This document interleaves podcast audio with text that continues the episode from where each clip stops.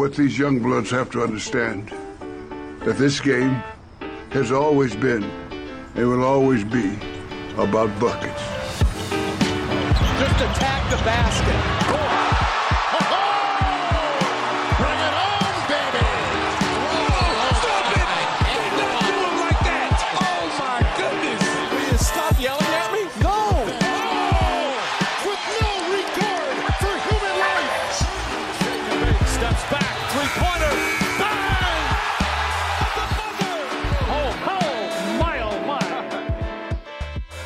Gobble, gobble. Welcome to Buckets. My name's Matt Moore, and I'm the senior NBA writer for the Action Network. Glad to have you with us on a Monday this Thanksgiving week.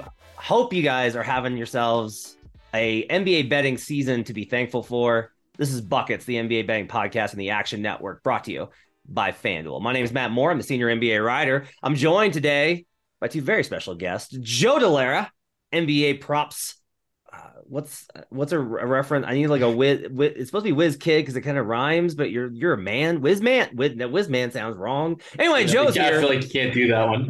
Joe's here. So is Jim Turvey. He's going to be joining us as well as we going to look at a couple of futures. Talk about the latest stuff. This is your Monday recap episode. Uh, a little bit different format for this week. I didn't want to do futures because Brandon and I just did all the win totals, and I want to give MVP like another week before we kind of do like a twenty percent of the way check in next week. So I'm putting futures aside for today. We're going to talk about the injuries and how they've impacted things. We're talking about the most important covers over the weekend, and we're going to get into a little bit of the best bet for MVP right at the end, but no awards talk for this week. Want to let you know that everything we talk about on today's show can be found in the award-winning Action Network app. Best way for you to track your picks, get up to the second information where the bets and money you're coming in on. You can find all sorts of great analysis like Stuckey that's going to claim that the Chargers was a great bet when it was a horrible bet. The Chiefs should have covered that game by two touchdowns. No, I'm not mad. I didn't have money on it. I just am really annoyed at the conversation around Kansas City Chiefs. But that's a football conversation. We're going to talk basketball today, and we're going to start with the Philadelphia 76ers right after, right after Brandon and I get done talking about, like, hey, I still feel pretty good about the Sixers. Yeah, you know what? They're starting to round it. Yeah, Tyrese Maxey got hurt. That immediately. Tyrese Maxey gets hurt. And a monster went over the Bucks. Um, so there's a lot of ways we can kind of go with this with this Maxey injury. Let's put the timeline in perspective. Out two to four weeks uh, with the injury. It's going to be a little bit, bit of time for him. Uh, I'm sorry, 48 weeks for him. Harden's supposed to be back in two.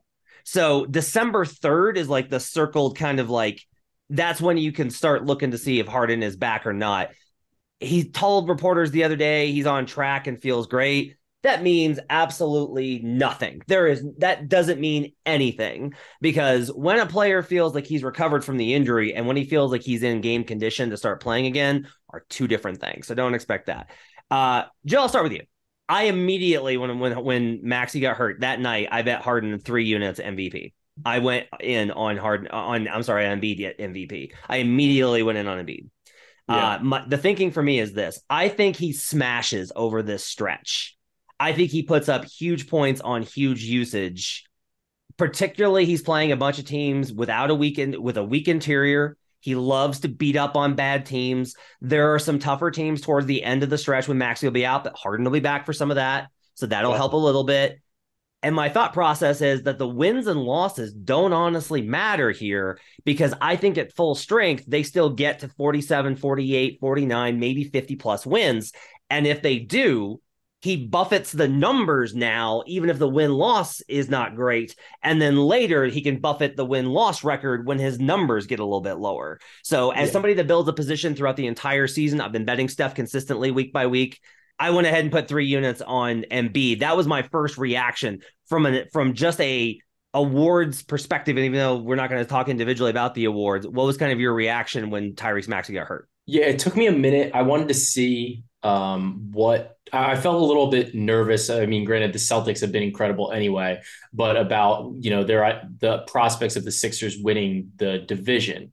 But I still think that they're going to be good, and a, a lot of that has to do with the fact that Embiid, has, I think he's actually gotten better, and it's something that we've discussed on the podcast, and I know you've discussed at length about and criticized. Really, is his ability to, especially pass out of a double team, and I think he's gotten better at that. And over the last two seasons, actually, without Maxey and Harden, you we actually see Embiid's assist jump. He's averaging 6.4 in eight games without those guys. So he's able to really be like a center point and like a hub for this offense that I don't think he could have done in years previously, but he's kind of getting there. That's a new skill that he's really developed. Um, I think that the Sixers are going to be fine. Their upcoming schedule, like you said, is like very soft. I mean, they have a big matchup with the Nets on Tuesday night, uh, which I think I'm going to be betting on the 76ers, mm. but uh, they have a big matchup there. And then they have games against the Hornets, back to back against the Magic, the Hawks. Like it, it's just, this is soft. And if Embiid can really put up some monster numbers here, this is his time to shine and maybe get an MVP award that's not just given by the Council of Philadelphia. Jim, so uh, when you look at kind of like how this is is shaping up, I guess the big question is: uh, Do you think the Sixers are going to be okay on a long term basis, and this is a short term issue? Are, are, you worried that this is going to be something that really like? I think there was a lot of like, "Oh God, the Sixers are doomed" talk, which I was like, guys, it's he's not out for the season. If he was out for the season, I'd be with you. We got five months to the playoffs. Like I am simultaneously in these games matter. We're almost twenty percent of the way through the season you can't just ignore these games. But also, there's five months of basketball in front of us. There's a long way to go. Uh, what's kind of your reaction and and how to bet Philadelphia right now, given the Maxey injury? Yeah, I think uh, I'm with Joe 100. percent This next week, um, it lo- it looks pretty winnable. That that Brooklyn matchup, um, Claxton's going to be out for potentially as well. So you know he against that front line already, he's got a massive uh, advantage. And then you know if Claxton can't make it, um, that's you know they're looking in great shape. My worry here would be the the long term effect on Embiid of having to carry a team entirely for two weeks. Um, yeah. I am a Embiid. I, I love Embiid, um, but I do get a little bit worried with you know everything coming down on him. Now, start of the season, he didn't look like he was up for it. A couple weeks in, he suddenly looked like you know that that that injury that was bugging him to start the season kind of faded away. He did look like he was carry capable of carrying team. We know he can do it for stretches. The key is going to be with him. It's always health, right? And if he if these two weeks where he is putting up insane numbers and and making you know if you if you get in on Embiid today, like I think maybe both of you did, that number is going to be a lot shorter by the end of the week. I almost guarantee it. But when we come down to the you know to the end of the season, is he to have you know kind of burned out? a you know a couple weeks later in the season where you know because he was going for 40 15 and 5 for this two week stretch to carry them without Harden and, and Maxey is that going to kind of come back to haunt him down the down the um, stretch?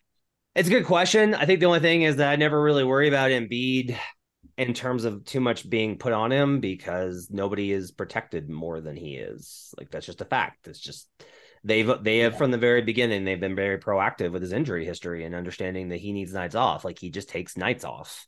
And so if he gets in a spot where he's just feeling run down like they'll just rest him. I'm never worried about them putting too much on him. I i don't worry about that. The sixers will always kind of be like we can make the playoffs um, even if he misses this game or two games or whatever.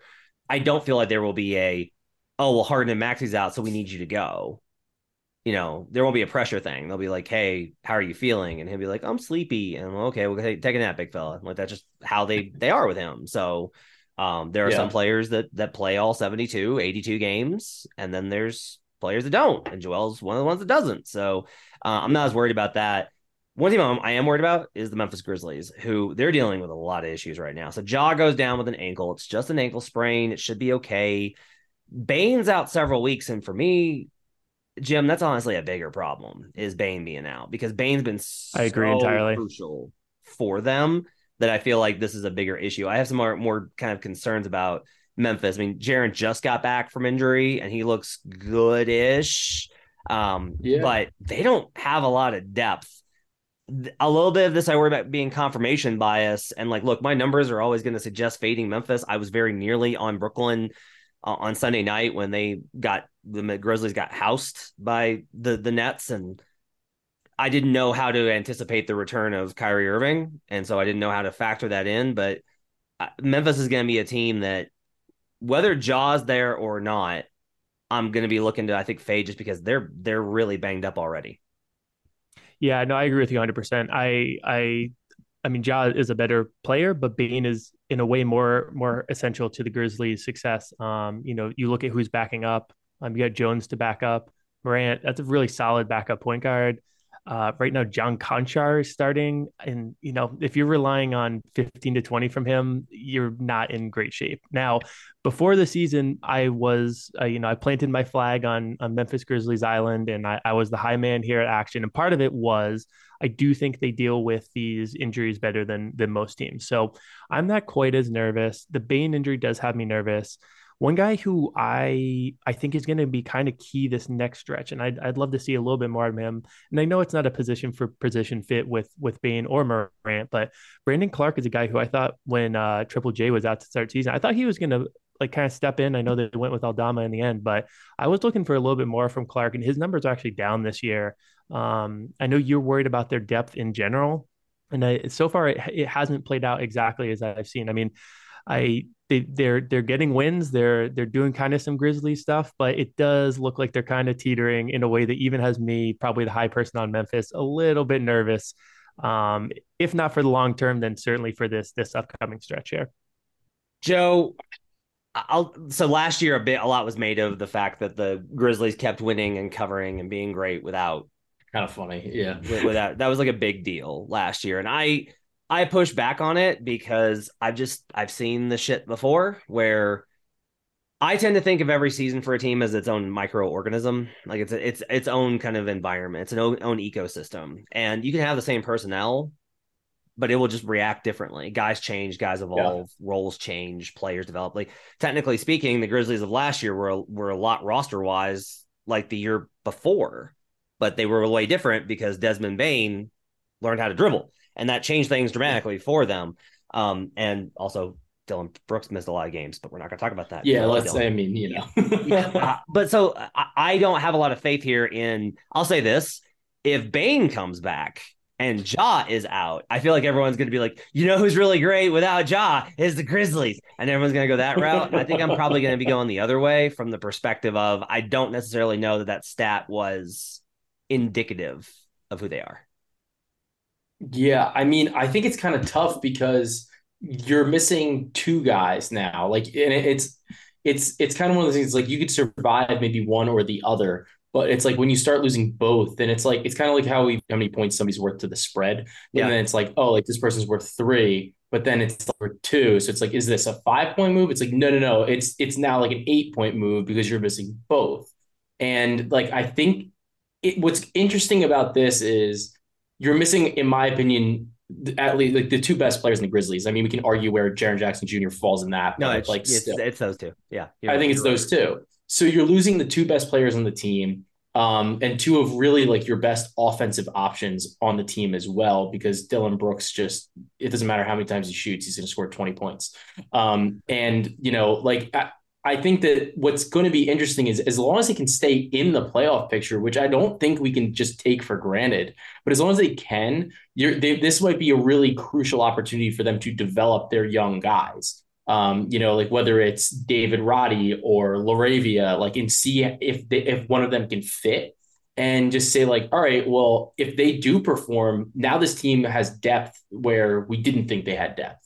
So as long as they can stay around, but I think it, what you're what you were alluding to is right. Like somebody's got to come back because this team, as currently constructed, I think is like bad. Um, and I I'm not, definitely not looking to back them, especially with you know like your leading scorer being Dillon Brooks with these two guys out. Um, the one thing that I did like, and I think I think Brandon wrote about it, um, and I'm not sure. I think the odds have kind of like tanked right now, but uh, Jaren Jackson Jr. to win Defensive Player of the Year, I think could be interesting. Uh, granted, if they're gonna if he's gonna start missing a lot of games, um, then I think it, it, maybe there's a little bit of a buy opportunity still, uh, and it didn't get n- like nuked too much at this point in time. Well, like Joe said, um, just a, a I, I agree on the triple J point, and I, I think what he had five blocks in his first game, and not yeah, even in, like a in full, full minute share. But um, to your point on on Bane and Ja, it's if they lose their their shot creators, right? Like Brooks, we know he can create a shot. He creates thirty of them a game, but uh, it, he's not creating shots for the offense. And and I think you're right that that, that was a great example on the on the point spread. It, it, feels exponential to have those two shot creators and, and offense drivers out, out for them. It's a cluster yeah. injury, right? Like that's the best comparison for it. It's it's a cluster injury in terms of playmaking. So Yeah. if like we look at it from a, a football perspective, how cluster injuries in the wide receiving core or whatever can impact the spread. I think it's a similar kind of thing here. We just evaluate them based off of their overall value and production in basketball. And I think we should take a look at what clusters to certain areas of necessary skills, whether it's rebounding or shot, you know, playmaking or whatever, how those can impact the spread as well. Yeah. And I mean, I think especially with the Grizzlies, just real quick here, it's like when you lose your two guards, I think that this should I'm not sure what what it's going to wind up shaking out to be, but I'd imagine that their depth is going to be damaged like significantly at the guard position. I think fading them in the second quarter uh, against stronger bench units might be an angle just because you're getting you're getting like real deep onto that Grizzlies bench in the second quarter probably. So that might be an angle at least right now and right away before it adjusts.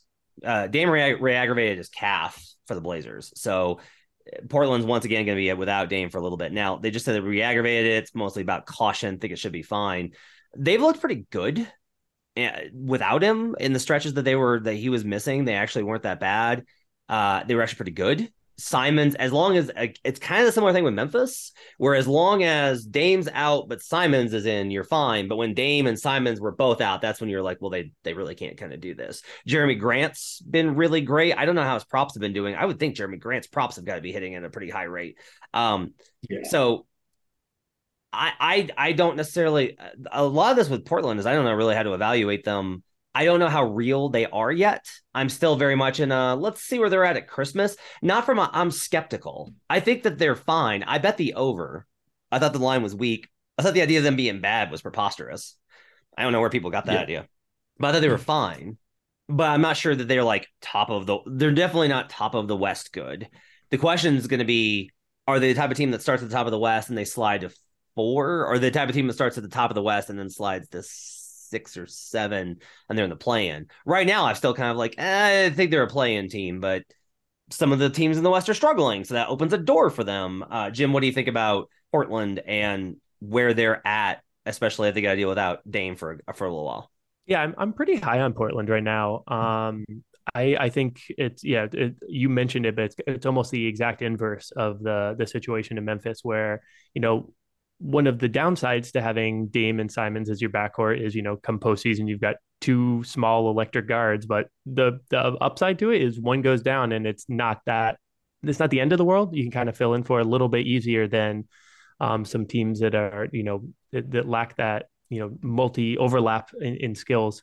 Um, yeah, like you said, Grant's been playing great. Josh Hart has been playing great. I'm I've always been high on Josh Hart. They've they they have like those this long strong at defense wings. They got Grant, they got Hart. Winslow's been solid again. And if Winslow. if Payton if Payton ever comes back, I, I'm high on them long term too. Even I think they're a team that could give some teams some trouble in the postseason. They're really switchable. Billups seems to be coaching uh, a lot better than last season.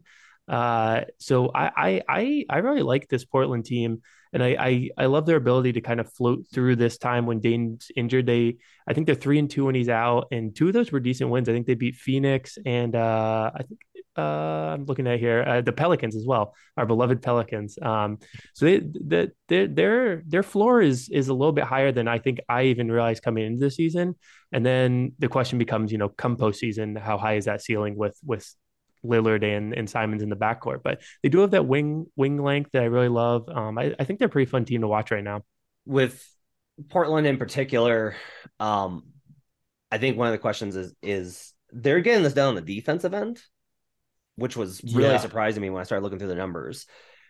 That to me is one where I start to th- that does raise like a little bit of a red flag at me. You when you have a team that has never been good defensively, with personnel that was the same that should not be good defensively. There's no way that you can tell me that Dame, Nurkic, and Simons together should be a good defensive combo, no matter who you put in the other two slots. And people will say, well, Nurk's a good defender. And I'm like, yes, Nurk's a good defender when he can play drop, but he can't play drop with Dame and Simons because they're too small. And those two can be fine if you switch them, but you can't switch because Nurkic can't switch. Like that's been my entire take Yeah. on them historically. Uh, but my question for you is is this is does Portland have enough staying power to where given variance in everything, just the universe here. It, it are long shot future division bets anything that you would even like remote like a division bet I think is at least interesting to ponder given that Minnesota is still trying to figure its, itself out. Denver's looked awesome at times. Yeah. But they're going through HNS stuff right now. Not really them. Um, in general, I do kind of wonder if, if Portland is accurately priced in the market. Yeah, I mean, I think that you could maybe get uh, you could get a good number on Portland in that regard. I mean, they they've been playing really well, and they're you know they're they're two games behind the Jazz in the win column, but I don't think any of us expect that to really hold up there. Um, I think that this the division is interesting. I it's kind of one of those things like nobody's really playing for the division, so I think it actually makes these division bets like more interesting because it's just yeah. like it just happens. Um, and the concern that I have with Portland, and you alluded to this with the defense, is we saw this, I think it was two years ago with the New York Knicks. And the Knicks had like it was it made no sense. Like their expected allowed effective field goal percentage was dramatically worse than what they were actually allowing. The Blazers have the worst expected allowed effective field goal percentage in the league at 55.5%.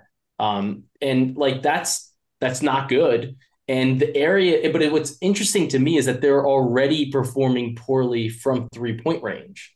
So, like in terms of what they're where they're defending the shot, so like they're giving up the threes already. It's not like there should be that much negative regression against them from three point range. So, like I I don't know if we can expect it to really like hold up. But like I think in the regular season, it's fine because we've seen this where teams don't really exploit pressure points during yes. the regular season. And it becomes a problem in the playoffs instead. So I think that what you're saying is really like it's like we look at this and it's like, ah, I don't know, but like, you know, then it's, you know, it's like then it's it's fine because it's the regular season, nobody cares. So I do think that there is an opportunity right now um, to maybe bet on them with the fact that like yeah, maybe Dame misses some time, but when you got Simons averaging basically 30 points a game across like th- the last 30 games without Dame, like it's okay. Like they're they're going to be good.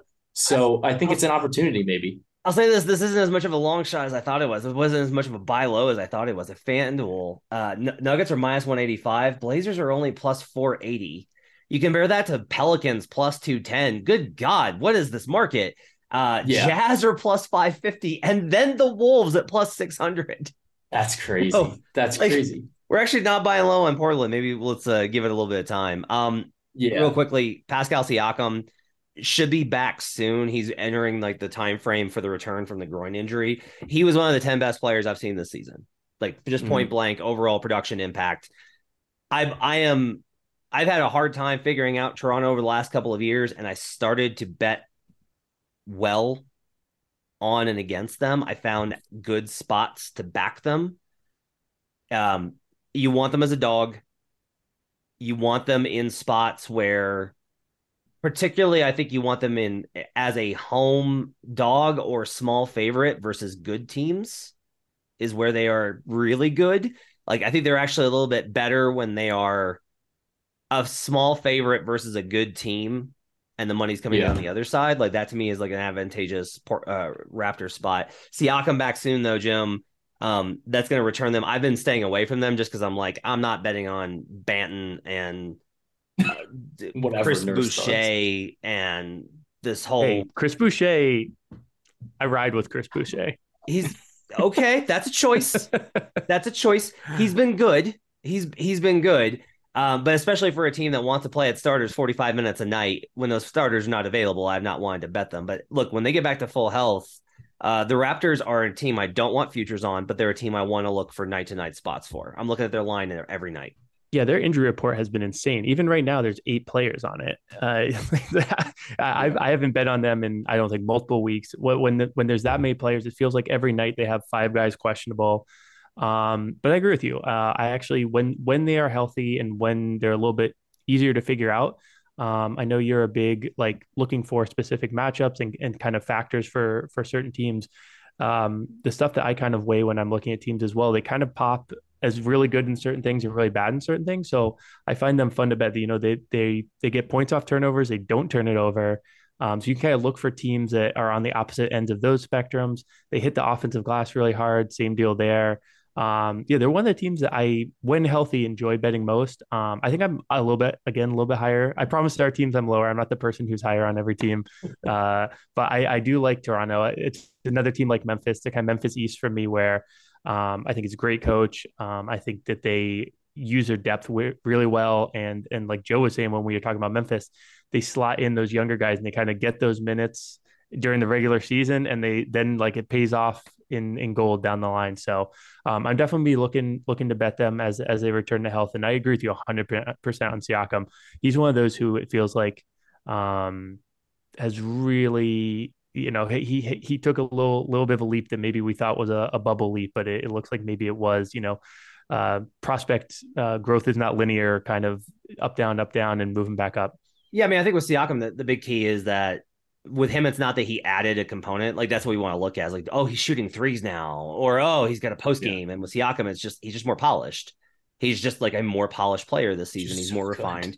He's more locked in. He's so good at everything. Look, I totally agree with you that the, the Raptors are Memphis East. They're not going to win their division, and they're going to get knocked out in the first round of the playoffs. Same dare you? So, Joe, um, uh, Joe, my only question on, on Toronto here is: uh, Is Scottie Barnes ever going to be healthy enough for us to bet on his props again, or are those apparently just like, not? Apparently I, like, not. I don't know what to do with him anymore because every time I think that he's going to be like point Scotty, he has one assist and like Banton plays 50 minutes. So like I just I've almost given I've just given up on the Raptors oh, at this point. I don't I don't know what to do with them. like, so we talked a lot about all these injuries, and it's a reality obviously in the in the game every year, and it's been a bit problem increasing over the last couple of years it's one of the reasons why you want to follow Fantasy Labs NBA on Twitter for as long as Twitter exists. You want to do that because we post updates from there constantly for eh, just whatever is going on game time decisions starting lineups. You can wait get that announcement. As soon as it's as it's announced it goes into the system it gets spit out on twitter turn on the notifications you can go oh okay. They are starting who i thought they were starting. Now i can put this bet in and most times, you know, there are exceptions. You'll see the line move there's a sudden injury, and you want to try and get ahead of that, obviously. But that's one of the values. But the other key for this is Bane, I think, is represents a really good example of this. We've talked often on the show about X star is worth Y to the spread. Like we broke down Luka last week about how much he was going to be worth to the spread, and it wound up like we were pretty accurate on it being four and a half, like a point and a half more than Paul George, essentially a a half point to a point, depending on where LeBron's at in his career of LeBron, right? Somewhere in between there. Like between Paul George and LeBron sounds like a good spot for Luka Doncic. Mm-hmm. But most of the analysis is based on that. But if you're going to put Paul George at three points and I don't know, like Ja Morant two and a half or, or three or any of these numbers, by their very nature, role players are never going to get accounted for enough. So when you have these type of opportunities, when Desmond Bane is out, that's when I think you have an opportunity for it to be like the line's not going to move two points on Desmond Bane. Should, but but it should. It's these key players I think that are so essential for them. And I think that there are other players that really kind of like they they're floor players is how I've kind of described them. They provide that underpinning of what you really need. For Dallas, for me, like a good example here is Dorian Finney Smith. If DFS mm-hmm. is out, they're losing such an important defender and weapon that can shoot from the floor. That's not going to be accounted for in the spread enough. Even if they move it a half point, he's probably worth a point to a point and a half. And there's these numbers consistently, and they're written throughout all our analysis of action that you can find. So, I mean, Jim, that that to me is like the big takeaway is is you can find spots here where the the thing to look for with injuries is not oh Dame's out, I'm going to bet against the Blazers. It's look for oh this other guy that doesn't get as much pub is out, and then sometimes I think that that leaves an opportunity to actually fade the idea of a of a star player being out hurting a team. Yeah, I, I agree 100%. Um, I was actually trying to scroll through and find uh, another example of a player like Bane you were talking about. I don't know if this is perfect, but the only the only one that kind of caught my eye is someone like a Patrick Williams on Chicago. Um, like that, he's not gonna, he might not even move a line if he's out. But you know, with he does some heavy lifting on their defense. Um, you know, being next to Vucevic and covering up for for some of their wings. Um, that's the type of player who, especially in a in a matchup where, like, if the if the opposition has a four who can really go at him uh, you know, that, that is the type of player where a, a matchup may matter. But uh, to your latter point, yeah, no, I agree 100%. Sometimes, uh, you know, looking at like the Suns without Chris Paul, um, it kind of just brings a chaos factor into it. Um, that you know, it it obviously we want to land on a, a median and, and a point total, but you know the, the Suns will go out and they'll I think they've won before today's game um, where they smacked the Knicks. Uh, they won their three as an underdog and lost their two as a favorite with Chris Paul out. So it kind of just brings a, a chaos factor in that you know maybe maybe look to zag sometimes when that star is out and and fade a favorite or play them as an underdog um, just because it's it's a little harder to know. Joe, what are your thoughts on the on this like general conversation, like how to approach yeah. these injury spots in the NBA? Because like, look, it's been a thing of betters have tried. Base, uh, my the reason I don't necessarily preach the trying to follow the injuries obsessively and jump it. There are indications a lot now yeah. of guys being injured, and you'll see the line put in the middle in that nebulous zone between where he's in or out. And so I don't feel like you're betting into that liquid of a market. And I I don't I just think it's a lot to ask for, even if you're a listener to this podcast, for you to be like, hey, I'm going to need you to stay entirely on Twitter and ignore your friends and family and your bills and your girlfriends and everything. Even if there's yeah. like, a, if the building is burning down, I'm going to need you to be following the beat writer to find out if so and so is out. Like, I don't feel like that's sustainable. So I think instead taking these kind of angles is what's important. Yeah, I mean, I think that one of the ways to look at it too, and I always try to look at it in the prop market, is you know, like I and I write and I write that and I give out that weekly piece that drops on Mondays for my prop forecast for the week, and I'll, I'll like look at some of these spots where you know maybe there's a back to back, or we've been dealing with somebody that's been missing time, or they're dealing with a nagging injury or something like that. And I try to look at it in advance and say, like, this is a spot that I'm targeting for this player um, and you know, or this guy being out really impacts this this other player. So like for the Blazers, it's easy. Um, with Dame being out, it directly impacts Simons. Um, and like those are some spots where I'm like, I have I have in my head, like I know like when when that happens, like if I see a line it's like three and a half threes for Simons, I'm betting it almost regardless of matchup, just because of the volume that he gets without Damian Lillard.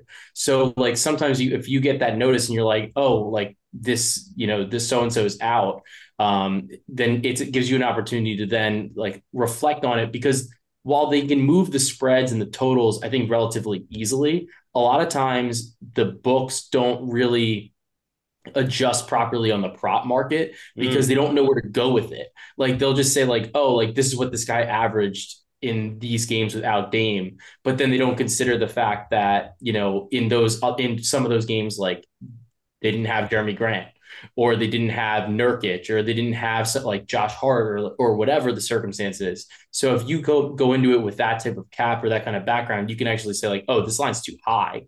Um, and that's actually what we found recently with Detroit, where they were setting Killian Hayes lines because they were just too high, because they were like, well, people are going to pivot to Hayes. And then, but you know, it's like, all right, like I'm not just going to bet overs because he's going to start because Dwane Casey loves him, or you know, or he's going to get 30 minutes. But it's just like it's still too high for this guy. So it's still having, Killian Hayes. yeah, it's still Killian Hayes. So it's like you know that that's kind of the way I like to look at it too, and just say, you know, you get that notice, and it's like, all right, and now I know props are going to be live probably in the next five minutes uh, you know, or whatever, like I can take a look and see maybe there's an angle here that I had I had wanted to play, but just wasn't really available before. One uh one piggyback off that. I think they struggle a little bit at the extremes too. I you were all over Bone season today. That one was yeah. it, it would have been hard for, for them to set a line that that would have been like high enough. I just with with all the people they had in health and safety, and knowing that Bones was gonna like it, it just screamed over and he cleared it by what uh was it like a dozen? Yeah, yeah, yeah. The the so. extremes sometimes can be a little hard for them to to naturally move it that far. So exactly. Let's move on to most important covers. It gives you the best games from the weekend and what we need to learn from them. We'll get to that game in this because boy, did that not work out the way that I thought it was when I was writing this rundown. uh, let's start with the Jazz, who win again uh, versus Portland this team just remains red hot. Three and one now versus division opponents, and those are that's a pretty good freaking division right now in the Northwest. Um, I'm I'm starting the clock on Utah to make the playoffs, and what that means is I'm not betting it, but if they're still here by December fifteenth, I'm gonna have to bet it because last year the Cavaliers essentially were the Jazz. Like got off to this great start and everybody's like, "Well, okay, but like you had a 23 over under or 29 and a half win total. There's no way you're that good." And everyone kind of waited and then by December 15th it was like, "No, Cleveland's just good." And bet Cleveland to make the playoffs, which got me a good spot to bet against them in the Nets uh, Nets game, and I was able to to make value on it. And that was with all the injuries at the end. If if Cleveland hadn't gotten hurt in that last month of the season, they probably get the sixth seed instead of Chicago, and they make the playoffs outright, and that bet cashes. So I'm starting the clock on it. Um, on Saturday night after they beat the Blazers, Jarred Vanderbilt, noted scholar, tweeted that. Lauri Markkanen is an all star, period. And Mike Conley retweeted it with a 100 emoji. To me, there's just no question here. I think we're just about done here, Joe. Um, Lauri Markkanen is one most improved player, and Tyrese Halliburton's votes are dead. Let's just go ahead and. This is crazy. I think we can go ahead and This just call it. I'm I'm comfortable. I know there's a lot of season left, but I think we. Uh, Jarred Vanderbilt tweeted he's an all star. I don't know whether what there is to say about Well, Lauri. Is Jarred I- Vanderbilt tweeting that Tyrese Halliburton is an all star? I don't think so. I mean, Halliburton should start in the All Star game, honestly. but for those that, that- for those that, that are new to the show, Joe has been eh, eh, was hammering Tyrese Halliburton from the second the most improved player opened over the summer. That was his guy. He's bet him night to night. We have an ongoing thing, and I continue to think that Halliburton's re- is he's awesome. He's an amazing player, but the Pacers yeah. won't be good enough to qualify. Uh, Markkanen is like Halliburton, and that he's having this amazing season, but doing on a team that actually wins games. And so, like, my question for you then is is just, uh, by I do actually want to get your sense on this. Look, most improved player is going to be a fascinating debate. It was Yeah. a long way to go, but I will say that I think the fact there's still kind of this like really Lauri Markkanen. I'm like, no, Lauri, like Lauri Markkanen is leading a current playoff team. it's like crazy. this yeah. needs to be It- acknowledged. It, it it is it is like absolutely insane what he's doing. But like honestly, like if we look at the like I, I just can't imagine that the Jazz are going to be a top seed in the playoff phrase. Like if like, I think like what, what's going to happen is realistically is like the Jazz if they make the playoffs or the postseason, let's call it that, like they're likely in the play-in, which means that they likely are like they have to perform worse from this point through the rest of the season Yeah. um, as a team, which I think hurts Markkanen. Um, and, or- and that probably, or that means that he's just playing worse or like whatever the circumstances are. Um, the other thing is like he's averaging, he's his numbers are good. He's averaging like 22 and eight or like eight and a half. Um, but I guess like it, I just don't, I, I guess I just don't really, I don't really see it when you What? have these other guys. No, like when you have these other guys that are contributing in more ways. Um, like SGA is Oh, yeah. Well, contributing across the, if we're being if we're being real here, it's SGA. Like he's the Yeah, odds-on like- favorite at FanDuel plus one ten, and he should be. Like SGA Yeah. is is is in that. Hey, is he most improved player? No, he might be MVP. Like he just Yeah. might be. And that's MVP. what they He's love to give lately. Like ridiculous. Yeah, ridiculous. he's Just- what what they thought Ja Morant was doing last year is what SGA is doing this year. So much Um, Grizzly slander. Yeah, I will slander the Grizzlies to no end. and then so, but like I think that my difference with Halliburton was that he the offense is actually good. Like their offense is good. Like the Pacers offense was not good at all without him. Granted, I guess the Jazz wasn't good without Lauri either, but it's you know I think it's a little bit more direct comparison um, just between last year and this year. But I don't know. I I, I still like I think I like Halliburton. I think that he impacts more players with his ability because he's helping with the assists. He's a facilitating the offense. He's not as much of just like a true scorer, but um, and he's still putting up twenty a game. Wait, Uh, again. but- This this is SGA, but I'm just going to go ahead and fact check you right here. Utah has the fourth best adjusted offensive do. rating. Indiana is ninth. Utah is, is 21st in defense. The Jazz are 25th. The Jazz have a plus 3.6 adjusted net rating. That's actually good. The Bla- the the Pacers have a minus 0.4. That's actually bad. Like It is bad. they're a bad team.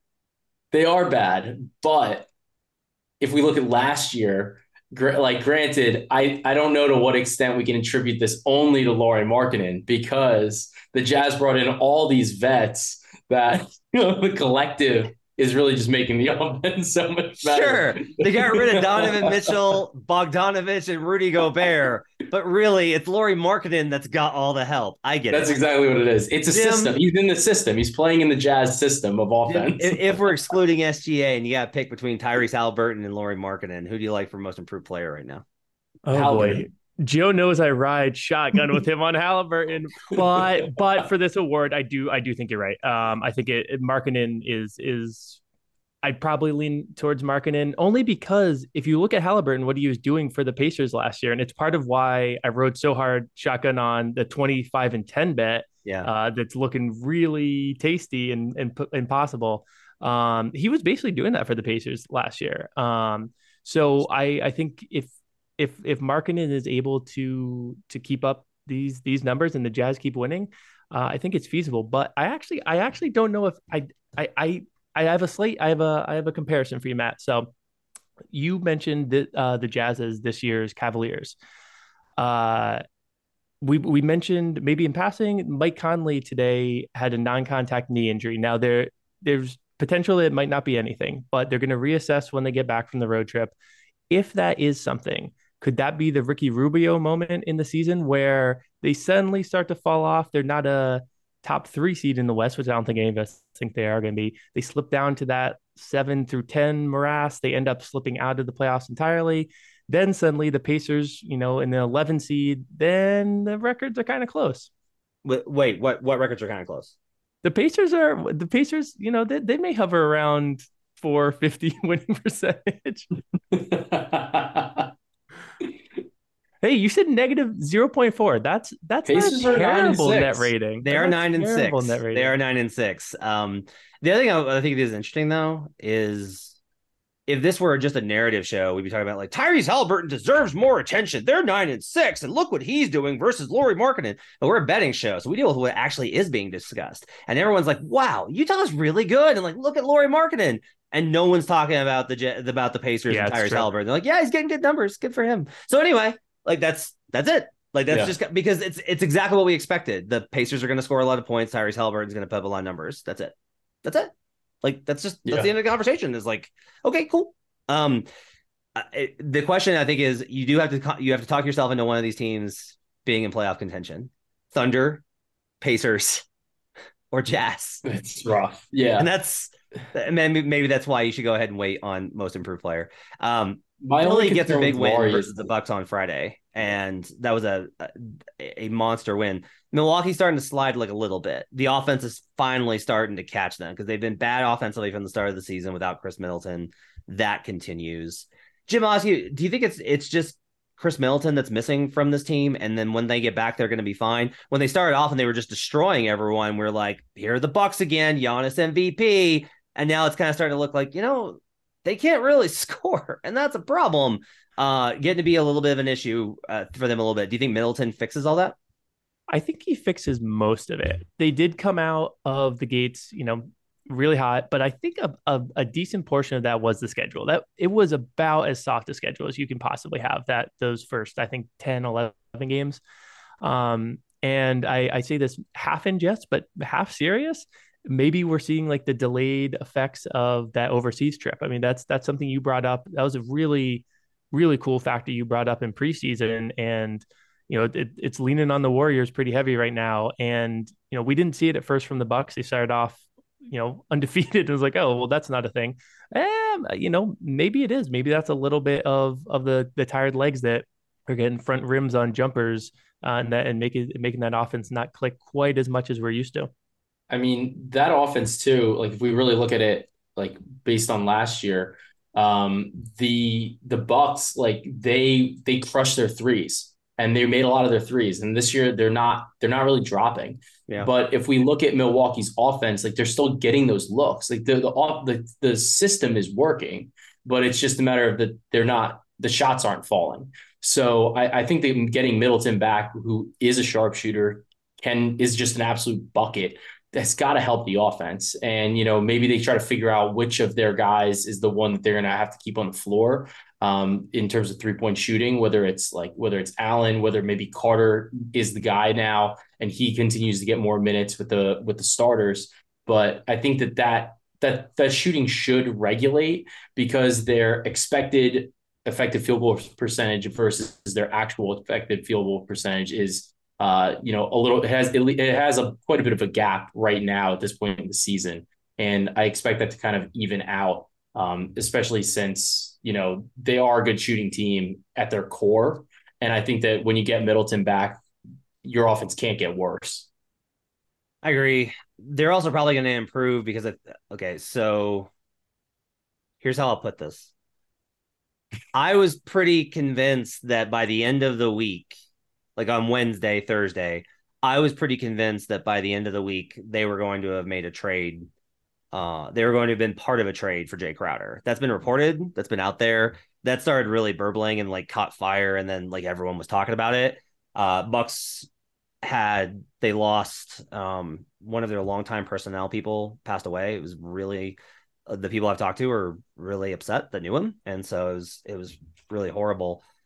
Uh, that's obviously, you know, everyone's just going to take a little bit on that. There's been some other talks with Phoenix for Crowder. There's a couple of other suitors on there, but it looks like Phoenix is moving into position to go ahead and pull the trigger on the Crowder trade. And when that happens, they then if the Bucks wind up with them, Crowder fit, fits a, a lot of their problems. Now, that will mean a little bit of their shot creation disappears. They'll get tougher They'll add another wing, which they honestly were really short on after the like the Ibaka trade was a disaster for them, in my opinion. Yeah. They're still trying to fix that. We'll see who, who they wind up sending out, but they're going to lose some shot creation in that deal if they get Crowder. I still kind of expect them to wind up with Crowder. They're the one team that makes the most sense, and they're the one team that I've heard people I've talked to have said that Milwaukee seems like the most reliable in terms of being willing to go forward with it and most enthusiastic. So uh, definitely not a position I think to start you don't want to start like, ooh, I, I want to go another direction against the Bucks. Like division, if you like them for the title, I wouldn't waver off of that. Everything should be fine there. Uh, Kyrie returns yeah. with the Brooklyn Nets on Sunday, and of course there was controversy because Ooh, hate group yeah. protested outside. That's that's fun. Um, that's not fun at all. It's horrible. And Kyrie once again after the game made a bunch of messy comments that you can find out online. This is a betting show. We're going to focus on other stuff. I'm not really impressed with this win because Memphis, as we talked about, is a shell of itself right now. I will say I've got an article coming out that's got my power ratings, not power rankings, power ratings. These are what my my numbers spit out. I have Brooklyn as the fourth best team in the NBA, and that hurts me deeply. It it makes me sick to my stomach. And that's after manual adjustments to bring them down. I can't drop them any further. There's reason for it they're top 15 in half court offense, half court defense, transition offense, transition defense. They're top five in two of those categories. They're good in terms of the numbers. Kyrie makes me nervous because they've been winning with defense lately, and I don't trust them with he, when he's on the floor.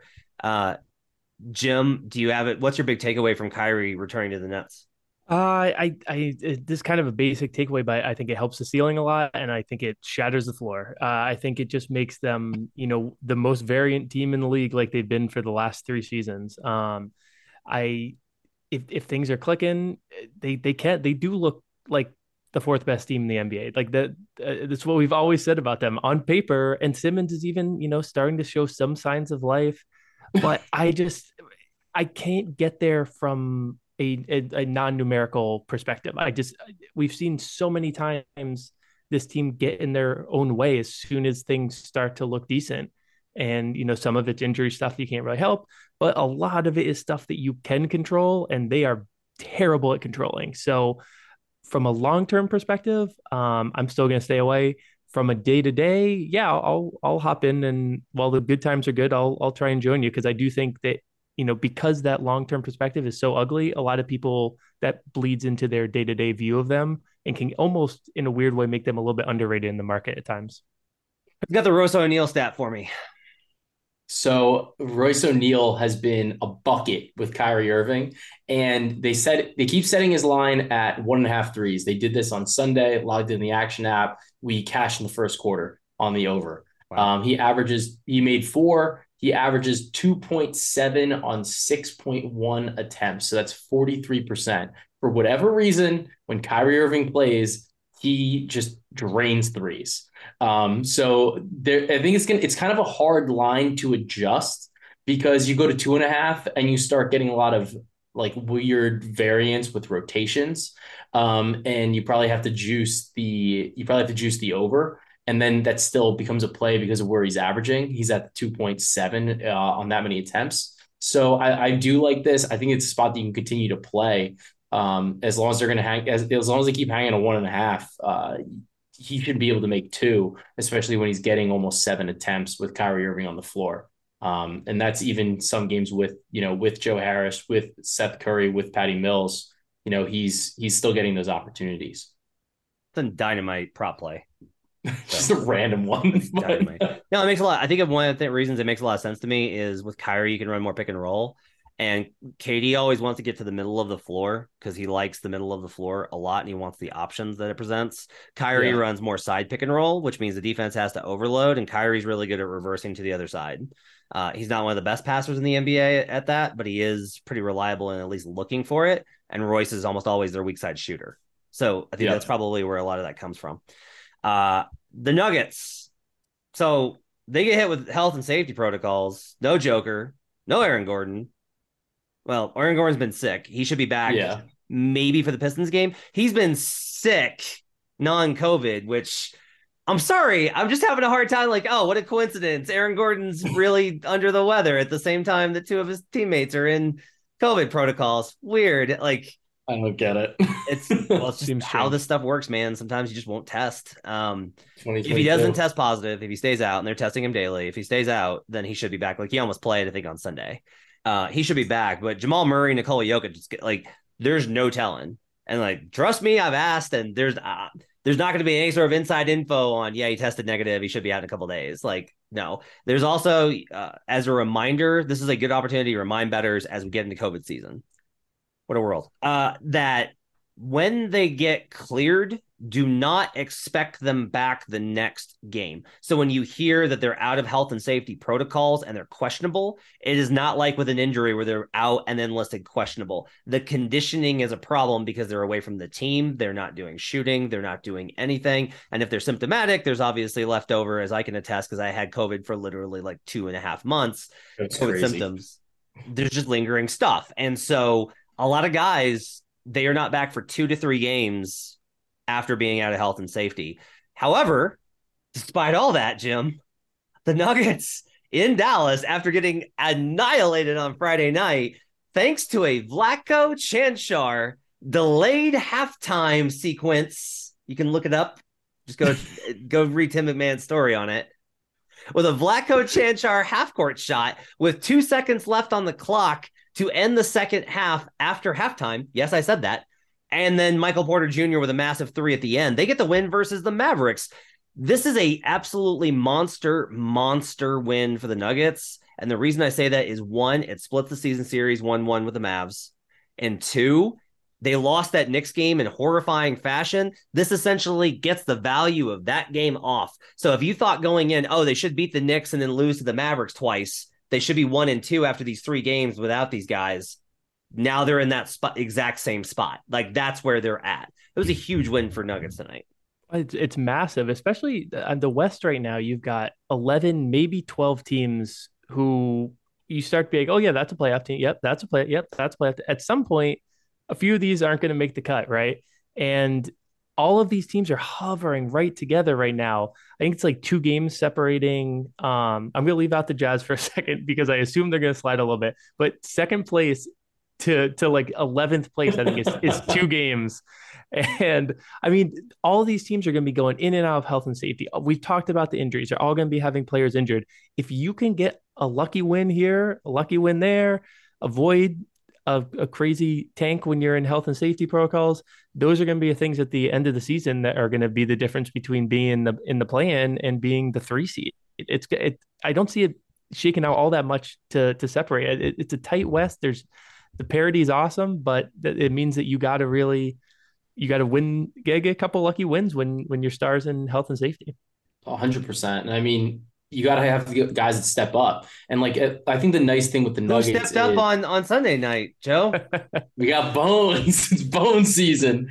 So I mean, Bone, he's been awesome. I mean, the last couple games, he's played. Uh, you know, he's getting he's getting his minutes. He's playing over 20 minutes a game, and he scored in his last four games. He's uh, or his last three games rather without Jokic. He's got 21 points, 17 points, 29 points. So he's been a bucket. And the thing is, too, he's also making his threes. So in the last three games with in the same situation, three makes, three makes, and five makes on eight, 11, and 10 attempts. So he's all over the floor. He's taking over the reins to the offense. And I think it's great for a couple different reasons. But the first of all is they the Nuggets need him to perform, yeah. but I think that they also really need him to be like a sixth man.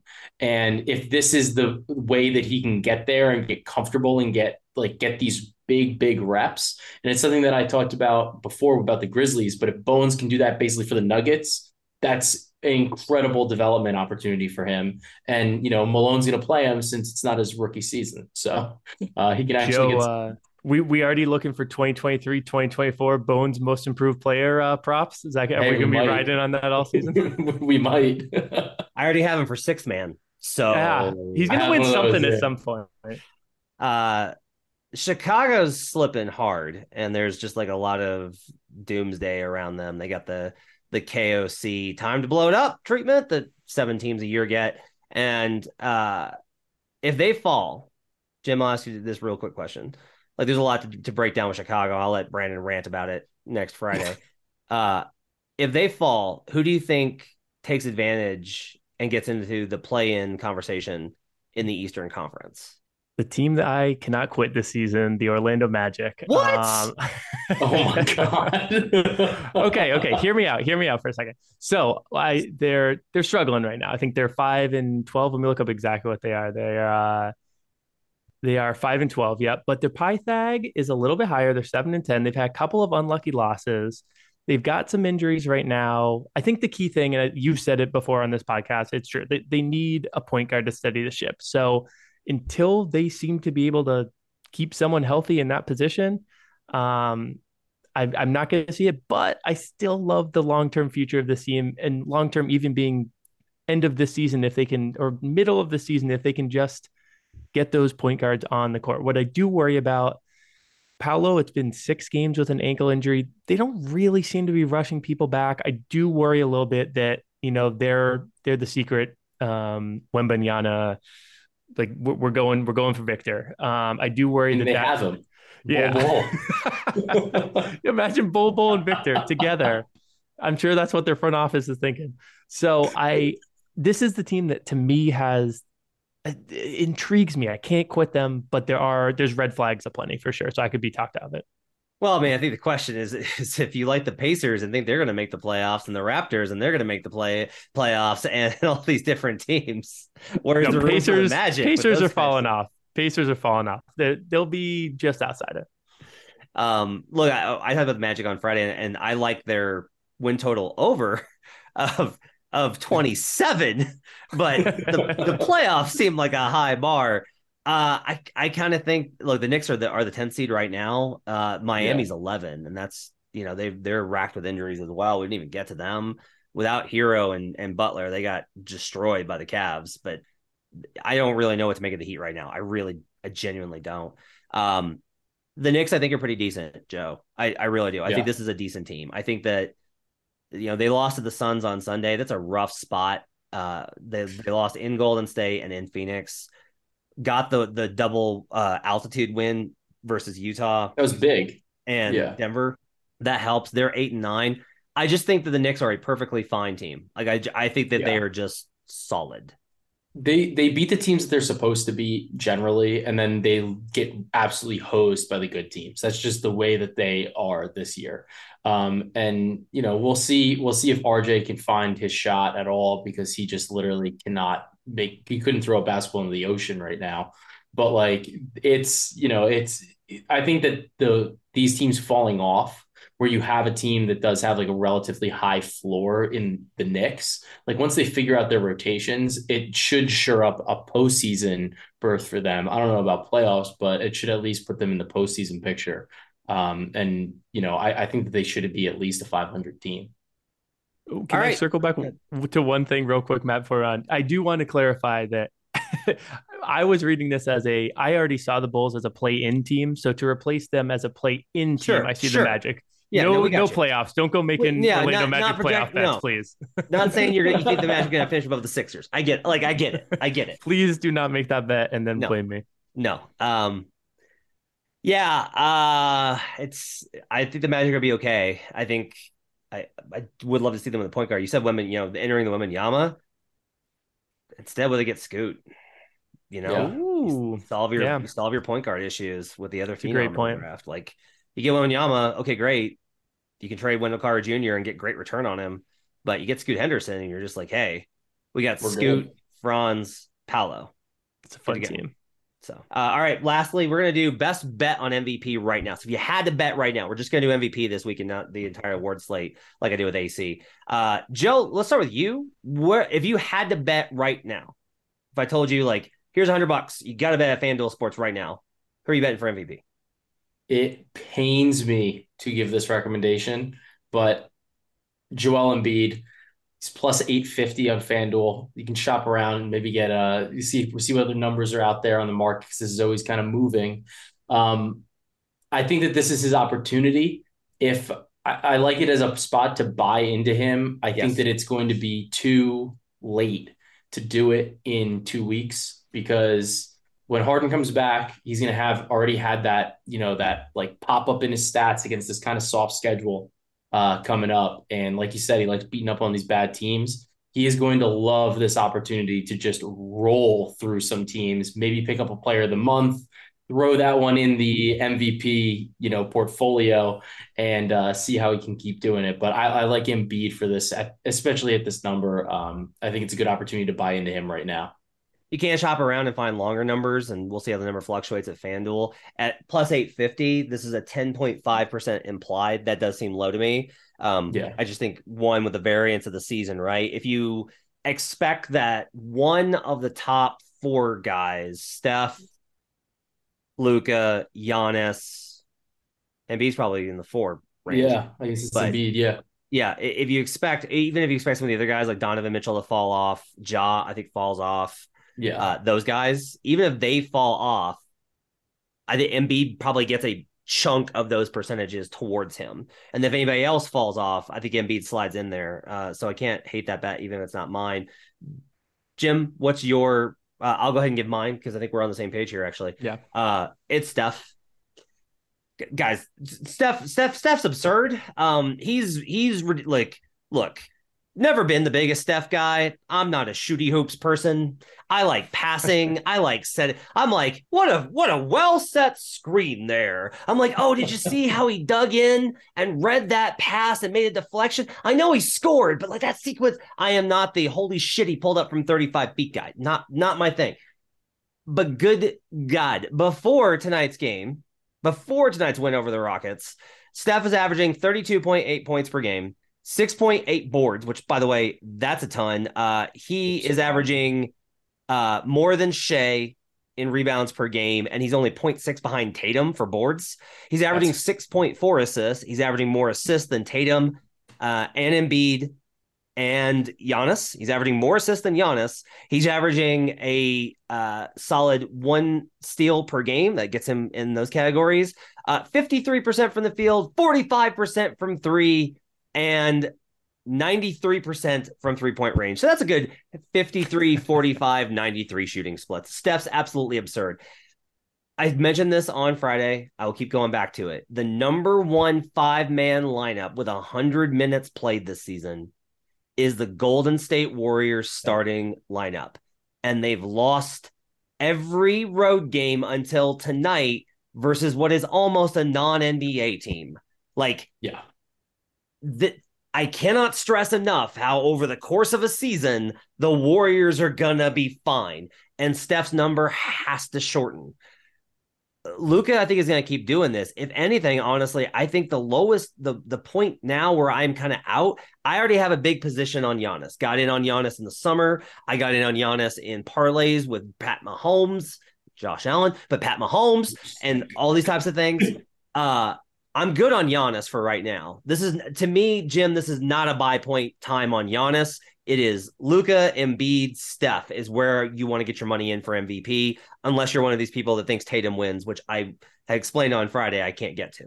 No, I, I mean it doesn't make for great podcasting, but ditto. I mean you covered it really well. Uh, I think the the biggest thing being that I I'm I'm I'm low on the Warriors. This team I'm low on, but I do. You're you're 100 percent right. The the the five man unit is not the problem. And if they start to, as the season goes along, slowly shed some of those minutes, um, what Steph's doing, looking at last season now looks like a little bit more like the outlier his shooting was down, whether it's for the chase for that record or, you know, just worn out legs or whatever it may be.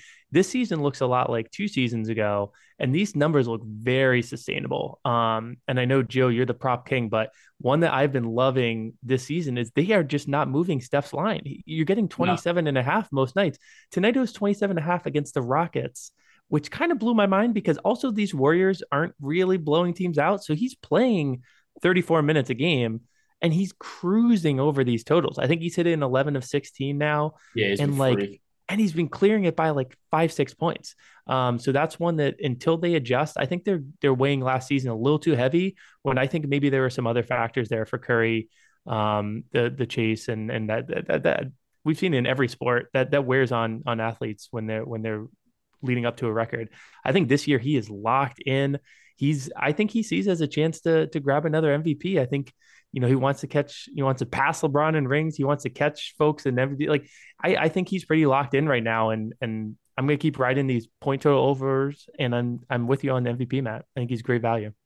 Okay. Let's get wrapping up for buckets for your Monday episode. Sean, Chicago Flow, will be back with Jay and folks on Tuesday morning for your best bets episode. I will be with you hosting with with the fellas going into Wednesday's episode. We're off Thursday, Friday. No no Thanksgiving, no Black Friday. We'll be back with you on Monday. So check out the best bets episode tomorrow. Check out the best bets episode on Wednesday. Enjoy your Thanksgiving weekend.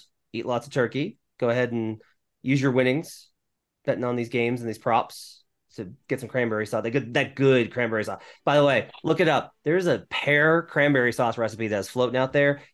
Look it up. It is absolutely the best cranberry sauce you will find in the universe. You can find most be- things betting, not the recipe, but everything that's betting you can find on the Action Network app. Make sure to check that out. The award winning app. You can follow Joe and Jim in there. Jim's at Jim Turvey Bets. Joe's in there Joe Dellera. I'm in there at HB Basketball. Check it out. Fade or follow. Appreciate you guys. Five star reviews. Always love those. Thanks so much for everything. We'll see you guys again tomorrow with the Best Bets episode here. Till then, let's get buckets.